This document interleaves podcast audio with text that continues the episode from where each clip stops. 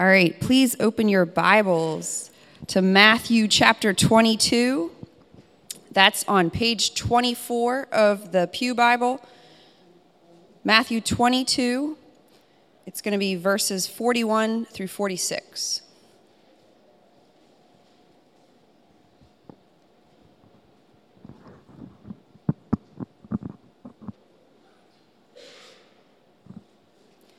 All right, Matthew 22, starting in verse 41.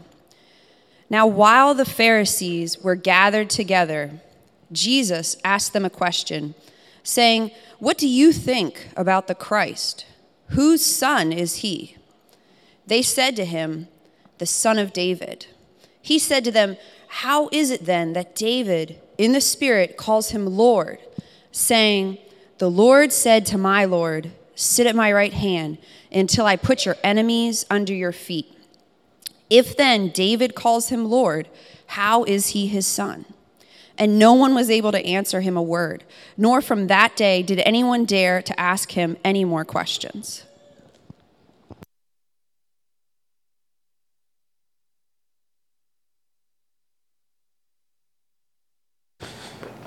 All right, am I on here? That's a yes, I guess. All right, let's pray.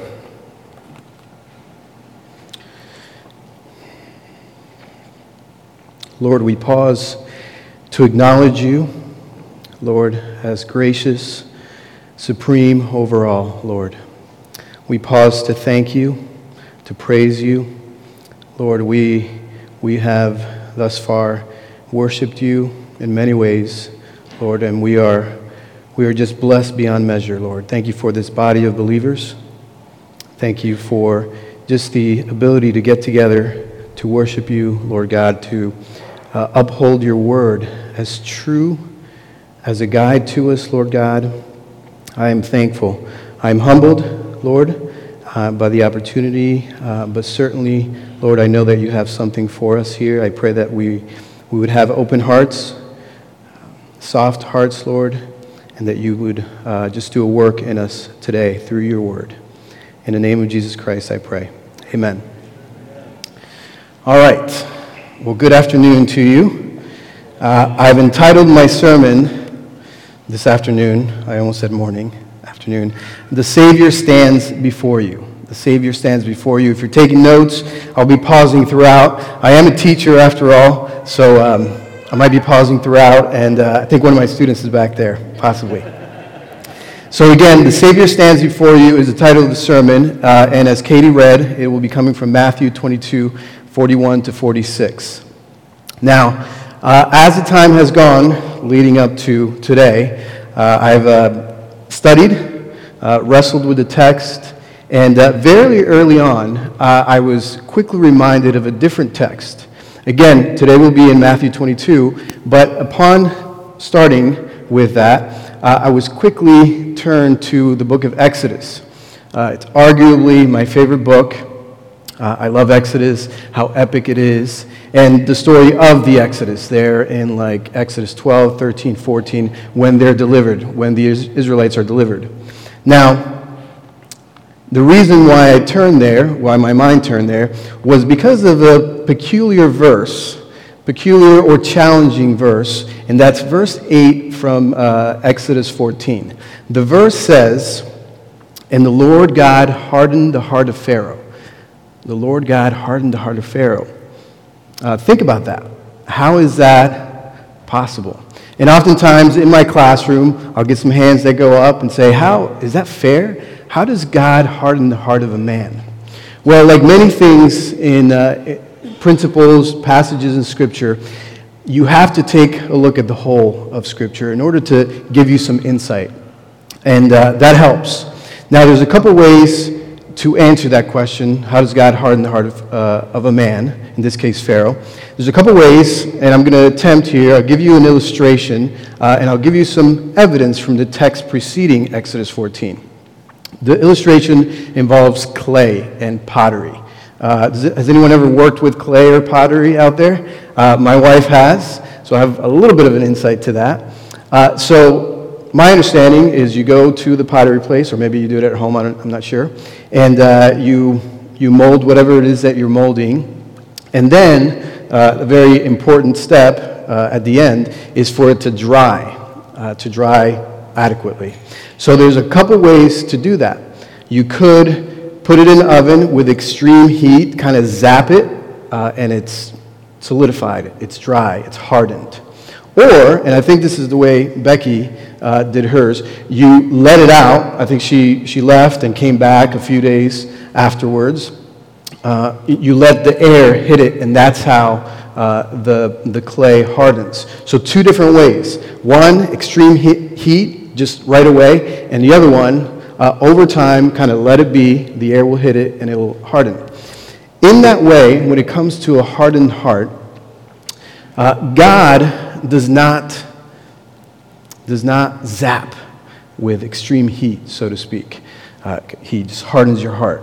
It's more like God lets you be, and really this reminds me of Romans chapter 1, where God just lets us be in our sin, lets us have our choices, and over time, a, a heart is hardened.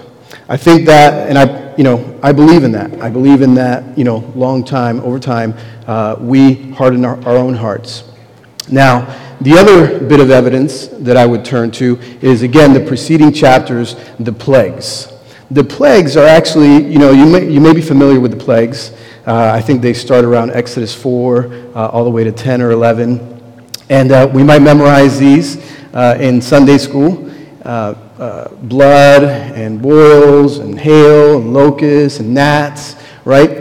but the plagues are actually really important. they, they say a lot about God. Uh, over and over again, the, pl- the plagues uh, were essentially communicating the power of God. And over and over again, if we go back to Pharaoh and his hardened heart, over and over again, every plague, every plea to let his people go, to let God's people go, he himself was hardening his own heart. He was faced, and I, I like to envision it this way, he was faced with the power, with the might, with the supremacy of God every time, and in his rebellious heart, he was hardening, hardening himself, his heart. Um, you know, Robert Mounce puts it this way truth resisted hardens the heart. Truth resisted hardens the heart. Now, obviously, that's Exodus, right? And we are in Matthew 22 today. It's a very similar scene. Uh, and we'll go back to the, te- uh, to the context a little bit in the chapter. But over and over again, these religious leaders, Pharisees in our case for today, uh, are faced with Jesus. He's answering these, uh, their questions, and over and over again, their hardened hearts are preventing them from believing. Uh, so, in that way, it's, it's very similar. It's the reason why I was reminded of Exodus 14 uh, because Jesus is standing, again, Jesus is standing right in front of them, and uh, again and again they're rebelling uh, and they are refusing uh, the Messiah who is standing right in front of them. Now, in our text, Jesus is going to ask a very key question. And this key question I want us today to keep in the forefront of our mind. The question is uh, Katie read it Who is the Christ? Who is the Christ? It's a question that I think was going to get at the heart of the issue with the Pharisees, with these religious leaders. Uh, and it's a question that I want us to, you know, to consider as well this morning. So, let's go to the text uh, again, Matthew 22. And I want to cover the context, so the whole chapter. I'll do it very quickly, don't worry uh, to kind of lead us to where we're going today. Now, I pause here because I want to say just a small little word about expositional preaching. Expositional preaching, verse by verse, chapter by chapter, which is what we've been doing in the book of Matthew. I don't know about you guys, but I've been very blessed with this. Um, to me, expositional preaching is basically saying to God, God, you wrote your word, you inspired your word, you laid it out in, in the way that you wanted it to be laid out. And here I, here I sit underneath of your word. What do you have for me? Uh, and I love that. I love uh, today, he has these six verses for us. Um, so I've been very blessed with the way uh, we've been going through the book of Matthew. So I want to take a look at the context of the chapter uh, in chapter 22. So the first 14 verses, uh, Tim preached to us about three or four weeks ago, uh, and it was a parable, a parable of a wedding feast. There's many allusions to feast, wedding feast in the Bible. Uh, and essentially, the master of the house sent his servants out. Uh, they weren't received very well. Uh, and then he sends them out again, and then they gather a lot of people that come into the feast. Now, uh, I think the text says good people and bad people. Uh, and the master of the house comes in and identifies someone who is not, wedding, uh, not wearing the wedding garments. You guys remember this? This was like three or four weeks ago. And I love that for many reasons because that is a reoccurring theme throughout all of scripture. This idea that in galatians 3.27 it says we must put on christ. We must be robed with his righteousness. It's found all throughout scripture. Uh, again i think dan mentioned this that within our own works within our own garments our own coverings we just don't measure up. And in this beautiful parable we see that this man not, wedding, not wearing the wedding garments um, what happens to him. And this, we spent a little time with this. He's bound, and then he's thrown into a place of desolation, of punishment. Um, and it, it was a reality, and we paused to really consider that. The anger, or should I say the wrath, uh, the idea that there must be punishment is something that belongs within the Christian faith. And we, we, uh, we pondered that for, for a while, uh, the, you know, the severity of that, the, the reality of that. Then we move to verses 15 and 22. I think our brother uh, Rick preached this. Uh, 15 and 22, Jesus' mission is heavenly, not earthly or political. In this case, the Pharisees, Sadducees, and Herodians team up. Naturally, in reality, they were enemies. But to get at Jesus in Matthew 22, they kind of team up and they bring to him something that's pretty popular uh, this idea of the taxes. Who do, should we pay taxes? And essentially, Jesus disarms them and their attacks. He says, Give to Caesar what is his, uh, and give to God what belongs to him, your life. Right? And in the last verse, verse 22, it says, When they heard it, they marveled, and they left him and went away. So Jesus disarms their attacks. Now, in verses 23 to 33, we learned that our God is a God of the living. So, in this case, the Sadducees come at him. And I'm doing this purposefully because attack after attack, encounter after encounter with Jesus, and uh, their hearts are hardened. In this case, 23 to 33, our God is a God of the living.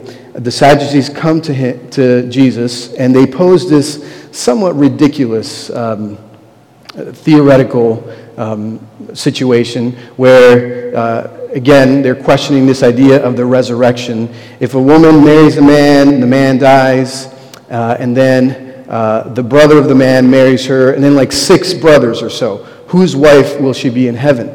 And Jesus really, with his answer, really exposes their misunderstanding of what the resurrection is, and really their misunderstanding of Scripture itself. He quotes Exodus 3, uh, Moses in the burning bush, where uh, it says, I am the God of Abraham, Isaac, and Jacob. I am the God of Abraham, Isaac, and Jacob. Present tense. This, this idea of the resurrection is a reality. And those who are robed in his righteousness, so to speak, will live on forever. It's a reality. Uh, again, exposing the Sadducees. Now, uh, the next passage, 34 to 40, was last week. Tim spoke to us. 34 to 40, essentially the main point is that key lime pie is the best, right? I had to get that in there. I had to get that. Were you guys here last week? Anybody know what I'm talking about? Uh, my mother-in-law is here, and I think she's a fan of key lime pie as well. Uh, but no, that was not the main point, though Tim spent a little time on that. Uh, By little, I mean like 10 seconds. uh, essentially, again, religious leaders come to him and say, which is the greatest command? And you know, many of us could probably quote this to love the Lord your God with all your heart, soul, and mind, and your strength, and your neighbor as yourself. And, uh, and Jesus quotes this. And really, the question that, that really challenged me last week was sure, we may know it, we, mo- we may be able to quote it, but is our life living it? Uh, the fact that, that God, that I love God with all my heart, soul, and mind and strength. Now, we were challenged. It's uh, in some ways impossible to do that, but I think obviously we need to shoot for that. We need to still aim for that. And then uh, Tim went on to give us some reasons. Uh, he is worthy to love because he is loving and lovely. You guys remember that? He is worthy to love because he is loving and lovely. And we finished last week uh, really considering the excellency of Jesus Christ. And that's where we are. Um, that's where we are for now. Now, today, again, 41 to 46 is where we're headed. And uh, now Jesus will ask the questions. So far, the attacks have been coming at him. Now he himself is going to ask a question. My, how the turns have tabled. I mean, the tables have turned. That was for Becky, yes. Uh, so, verse 41, uh, if you could turn there. Now, while the Pharisees were gathered together, Jesus asked them a question, saying, What do you think about the Christ? Whose son is he? What do you think about the Christ? Whose son is he? I want to remind you that this is Jesus. So he probably has a reason as to why he's starting this way. Uh, we'll see as we continue here, he's setting them up in a way. But also, he's asking this question because this is, uh, I've considered it and maybe put it this way this is the point of reference. This is the question Who is the Christ? And if you consider the, the text leading up to this, it was very clear that their understanding of Jesus, uh, of the Christ, was, uh, was way off. Uh, this idea, and I, I want to say that we, are, that we may be like that at times. Uh, believers, unbelievers, we may lose track of that. Uh, again, who is the Christ? This is the reference point.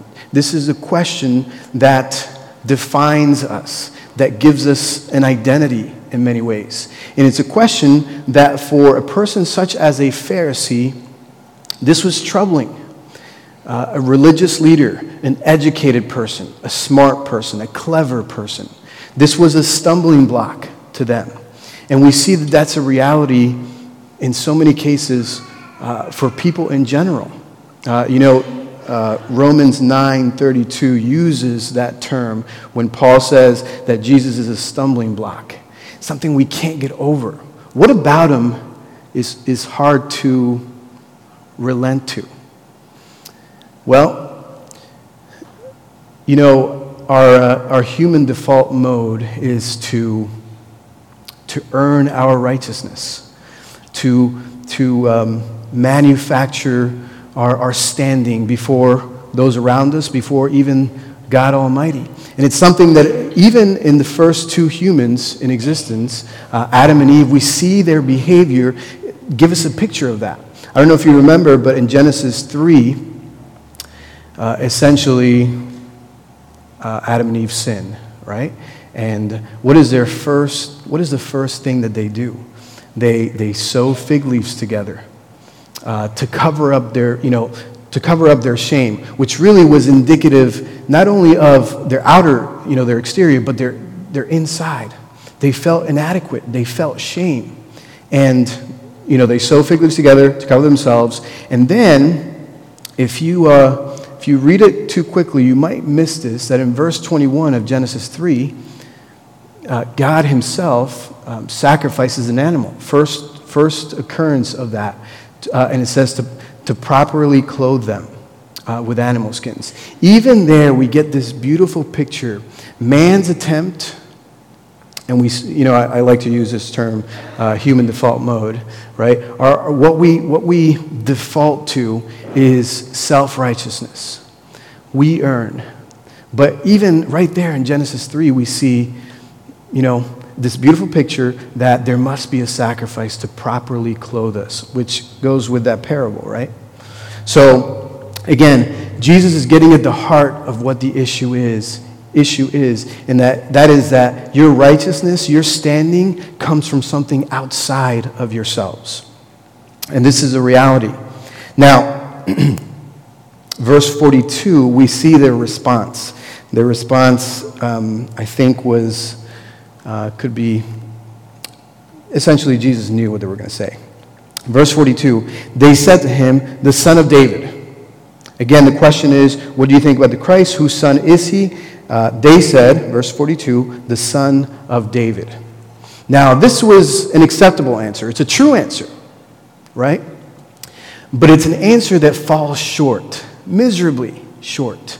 Now, let's consider why they would answer uh, Jesus this way. Firstly, genealogies, especially in Jewish tradition, genealogies establish a person's heritage, their inheritance, their, their legitimacy, and their rights. For instance, in Matthew 1, we see a genealogy there descendant of a descendant of a descendant, right? And you could trace it back. It was historical. It was an, I don't know if astute, but uh, it was a knowledgeable answer, right?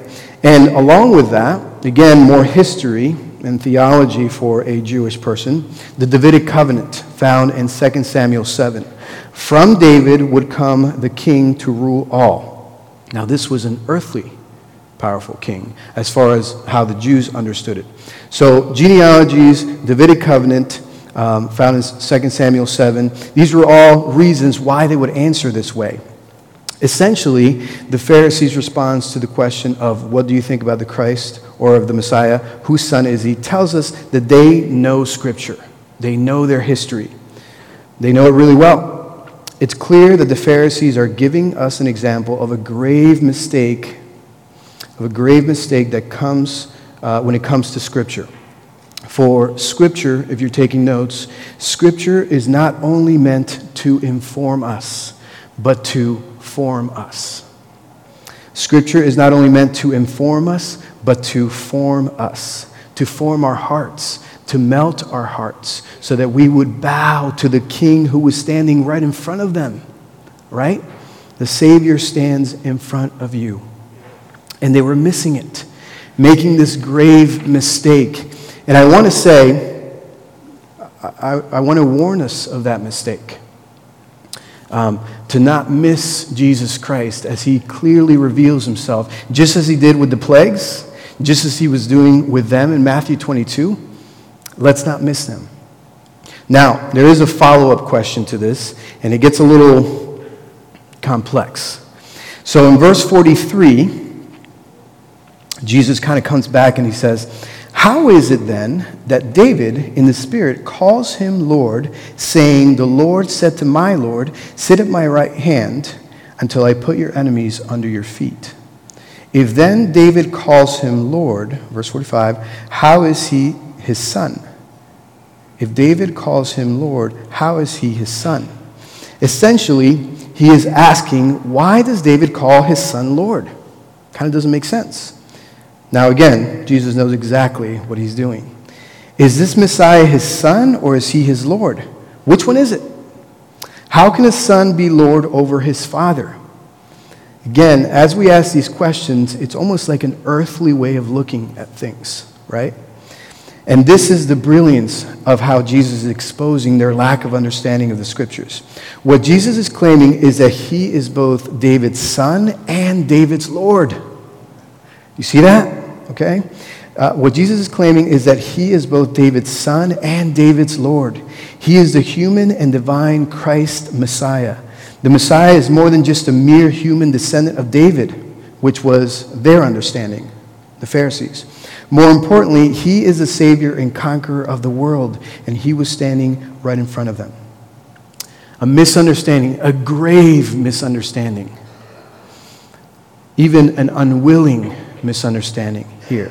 Now, another point um, that I think is worthy is Psalm 110 itself. Psalm 110 is what Jesus uses here. He quotes Psalm 110, which was a psalm that the Jews would have been very familiar with. Psalm 110 is a messianic psalm. It looks forward to the future Messiah. In quoting this psalm, Jesus is again exposing the Pharisees' lack of understanding of the scriptures.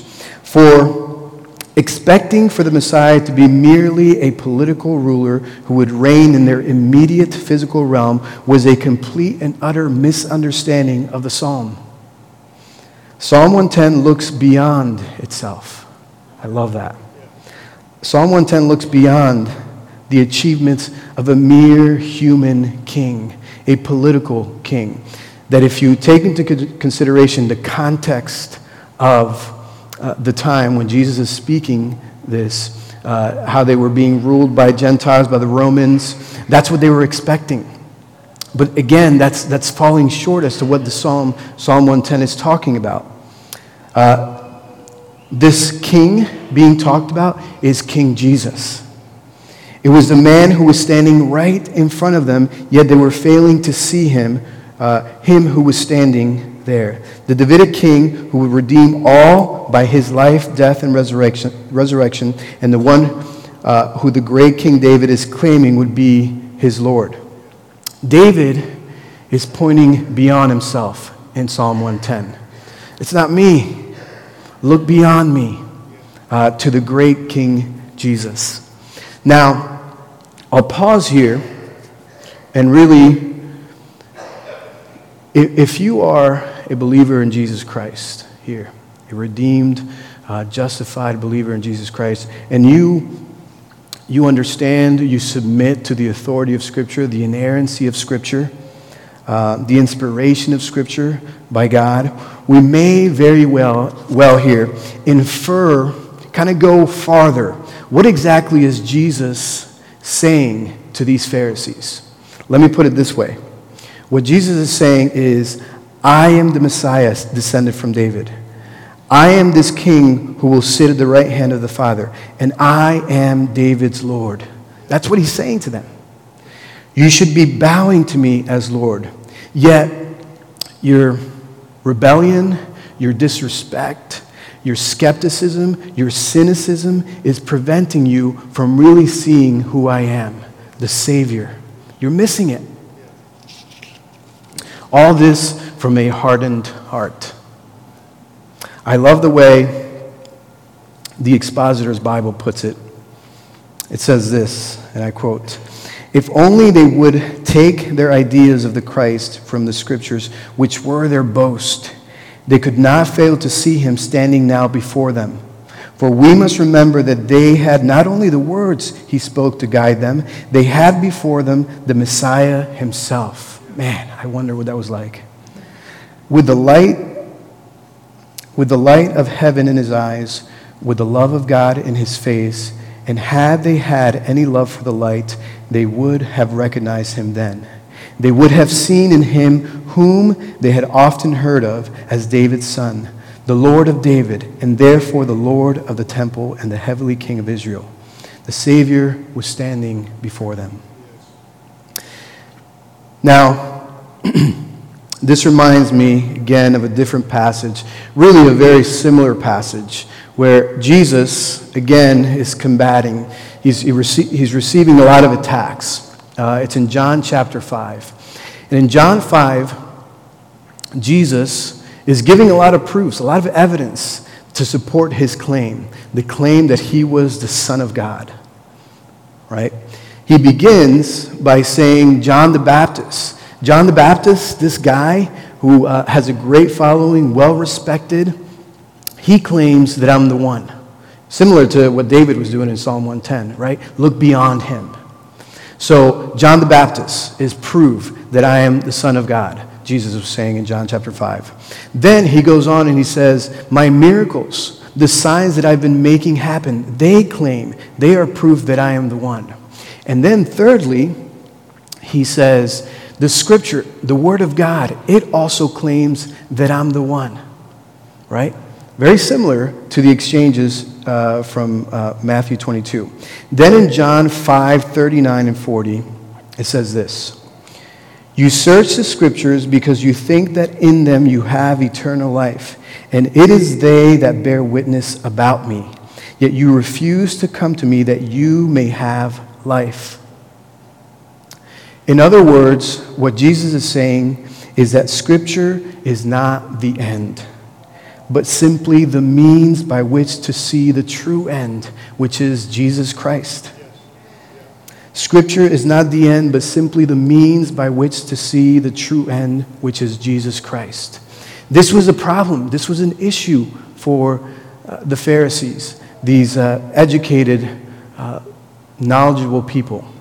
They thought, mistakenly thought, that their efforts, their righteousness, by their knowledge of Scripture, was what earned them a right standing before, before God, King Jesus. Now, as I, earlier today, I was looking through my notes, preparing, and I had a thought after this, knowing that there was going to be some fourth to sixth graders in here.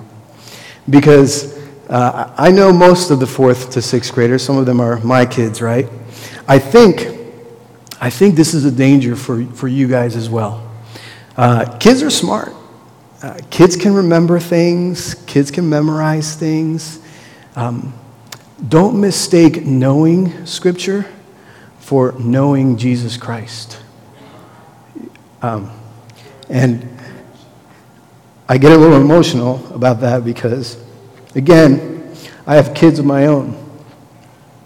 And I want them to take a hold of their faith.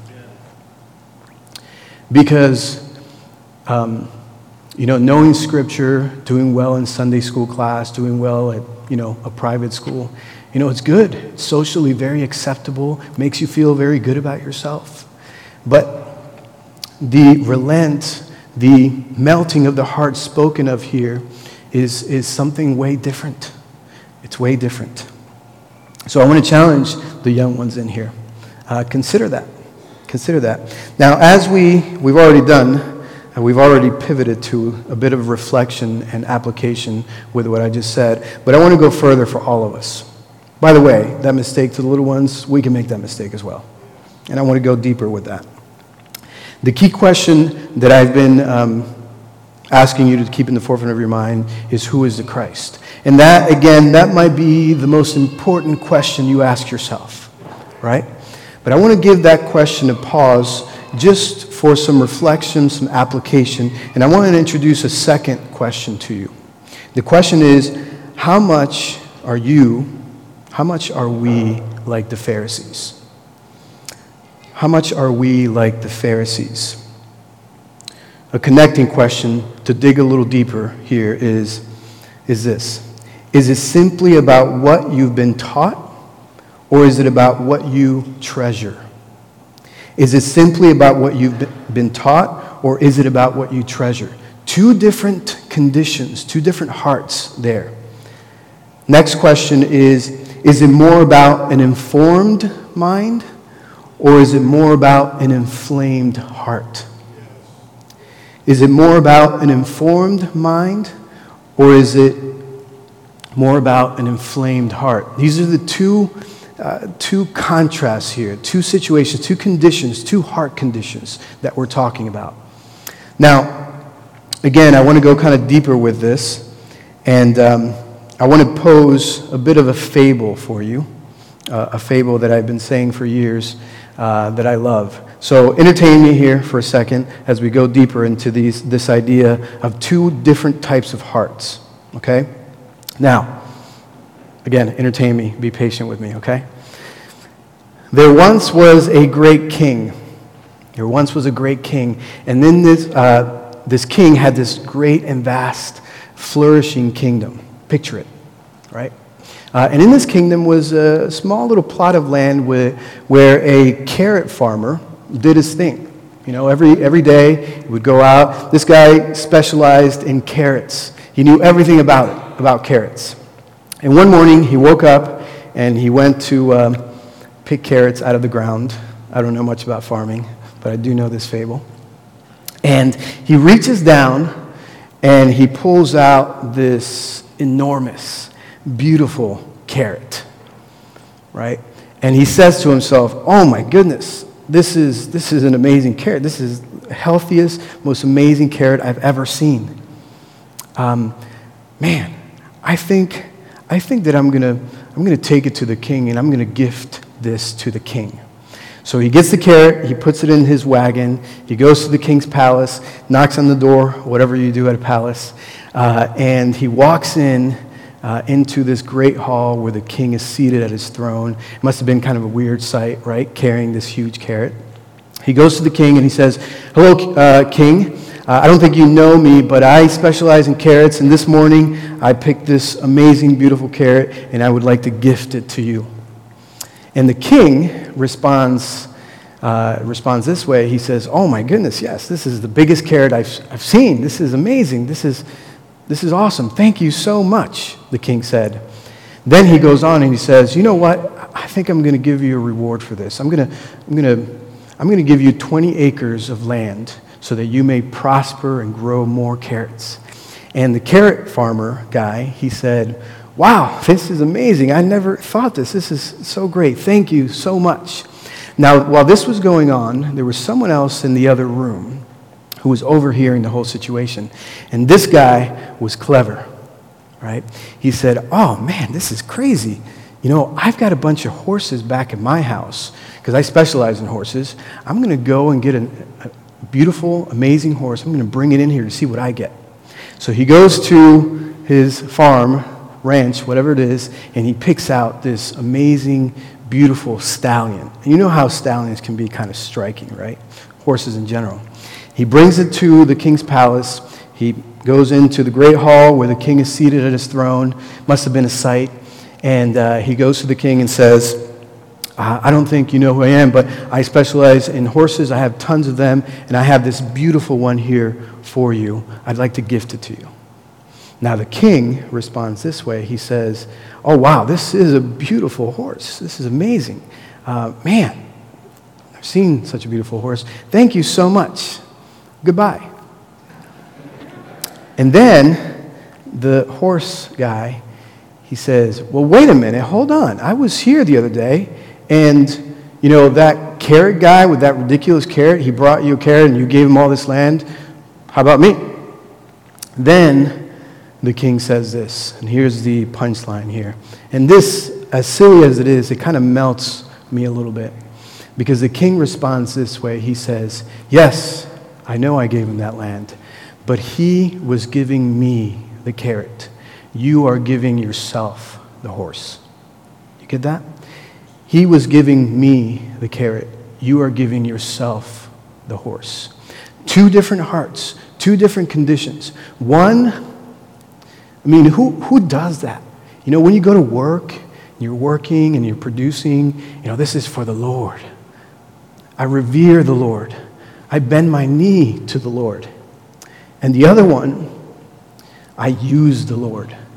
The Lord is not the end for me. He's simply the means by which the true end, which is my selfish ambitions, right? Two different hearts, treating the king very differently. I urge you to revere the king, to love the king, to bend your knee for the king. Now, I have a more biblical um, example of this in um, the parable of the prodigal son. And in this parable, we see again two different hearts. And I, as I start to conclude here, um, I want you to consider this. Consider this. Again, the question is how much are you like the Pharisees? How much are you like the Pharisees? Your heart condition. The, the story of the prodigal son is one that is very famous. Many of you guys will probably uh, could tell it from beginning to end. The chapter, Luke 15, begins by telling us the audience of the parables lost coin, lost sheep, which we considered earlier today, and then the lost son. The, the younger son essentially disrespects the father, and the father uh, relents and says, You want the money? Uh, essentially, what the younger son was saying, I'd rather you be dead. I just care about your money. Can I just have it? He gives him the money. He goes off and spends it wildly. You guys familiar? You guys know the parable, right? Then, and many will say that the parable is really about the elder son, right? Because the, um, well, let me wait on that. The, uh, the, the younger son does come back, right? Uh, and the father receives him. He's looking out for him. He runs to him. He throws him this feast. He kills the fattened calf. There's rejoicing, as the parable that Dan uh, shared with us, right? There's rejoicing because a lost soul has been found. And then the elder son comes near. And with everything that he said, his, his, his words, his attitude, his disposition, he reveals his true heart. He says, You never gave me anything. I've been doing all this stuff for you. Uh, he's indignant, he's resentful, right? Um, here again, we have a great example of a heart that has been hardened, although he was near to the Father, right? But he was way off. He was way off. And you could argue that these Pharisees in Matthew 22, you know, they were at the temple probably a lot. You know, they knew the scriptures, similar to us being here now. But we can be near, yet very far away, because it's a matter of the heart. Now, I love the way that Henry Nouwen puts it in his book, The Return of the Prodigal Son. He puts it this way The lostness of the elder son however, is much harder to identify. After all, he did all the right things. He was obedient, dutiful, law abiding, and hardworking. People respected him, admired him, praised him, and likely considered him, considered him a model son.